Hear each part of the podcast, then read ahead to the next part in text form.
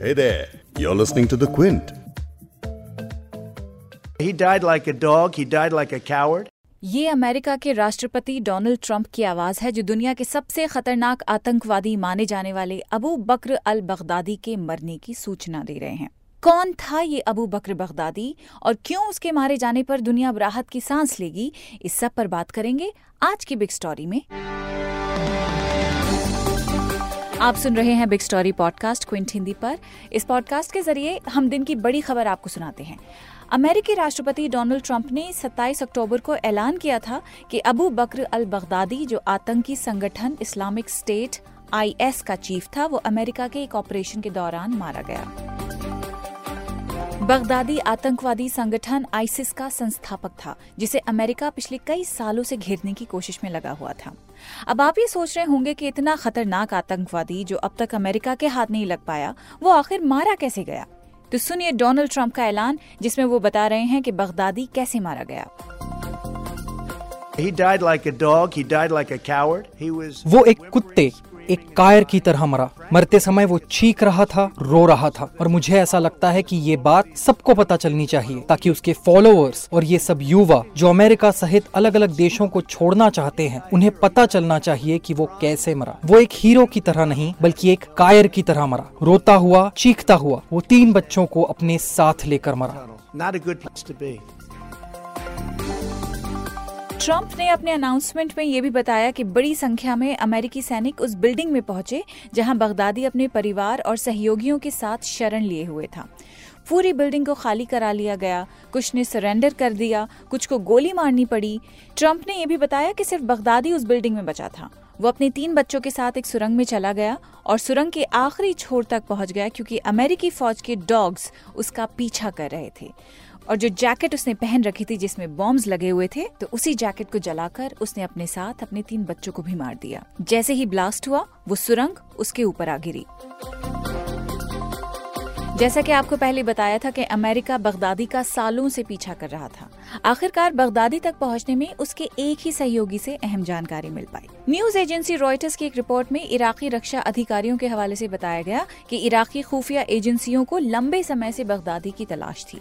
इन एजेंसियों को फरवरी 2018 में इस्माइल अल इथावी नाम के बगदादी के एक सहयोगी से उसके ठिकानों से रिलेटेड कुछ इन्फॉर्मेशन मिली थी।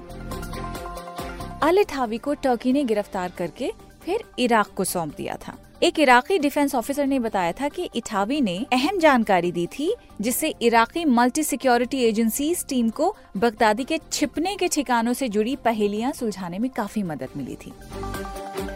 रॉयटर्स की ही जिस रिपोर्ट की मैं बात कर रही हूँ, उसमें बताया गया है कि अमेरिका टर्की और इराक की खुफिया एजेंट्स ने एक संयुक्त मिशन के दौरान चार इराकी और एक सीरियाई सहित इस्लामिक स्टेट के बड़े आतंकियों को पकड़ा था। ये बगदादी के पीछे लगी एजेंसियों के लिए दूसरी बड़ी सफलता थी। इराकी अधिकारियों ने बताया कि इन आतंकियों ने भी सीरिया के उन सभी ठिकानों के बारे में बताया है जहाँ वो बगदादी से मिल रहे थे। इस ऑफिसर के मुताबिक साल 2019 के बीच में पता चला कि बगदादी सीरिया के इदलिब में है। इसके बाद इतावी की मदद से उस जगह का पता लगाया गया, जहाँ वो ठहरा हुआ था। अब ये बगदादी कौन था? इब्राहिम अवाद इब्राहिम अल बदरी यानी अबू बकर अल बगदादी का जन्म 1971 में इराक के समारा में हुआ था। बचपन ही से बगदादी धर्म को लेकर काफ़ी कट्टर था। वो अपने रिश्तेदारों पर भी धार्मिक मामलों में जरा भी गलती ना करने के लिए ज़ोर डालता था।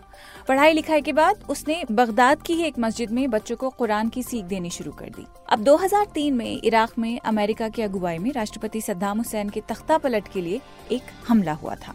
कहा जाता है कि इसके बाद बगदादी ने एक इस्लामिक विद्रोही संगठन खड़ा करने में बड़ी भूमिका निभाई।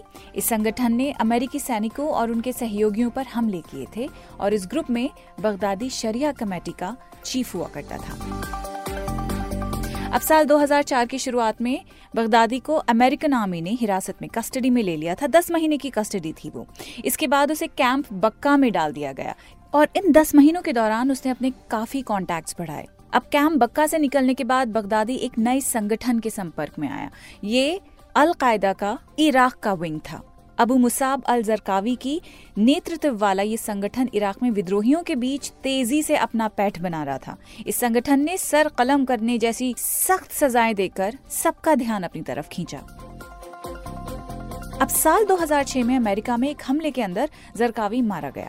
इसके बाद उसका संगठन इस्लामिक स्टेट ऑफ़ इराक, यानी आईएसआई के नाम से जाना जाने लगा। साल 2013 में आईएसआई ने सीरिया में अलकायदा समर्थित एक संगठन जबात अल नुसरा पर अपना अधिकार घोषित कर दिया। इसके साथ ही बगदादी ने अपने ग्रुप का नाम बदलकर आईएसआईएस रख दिया, यानी Islamic State in Iraq and Syria.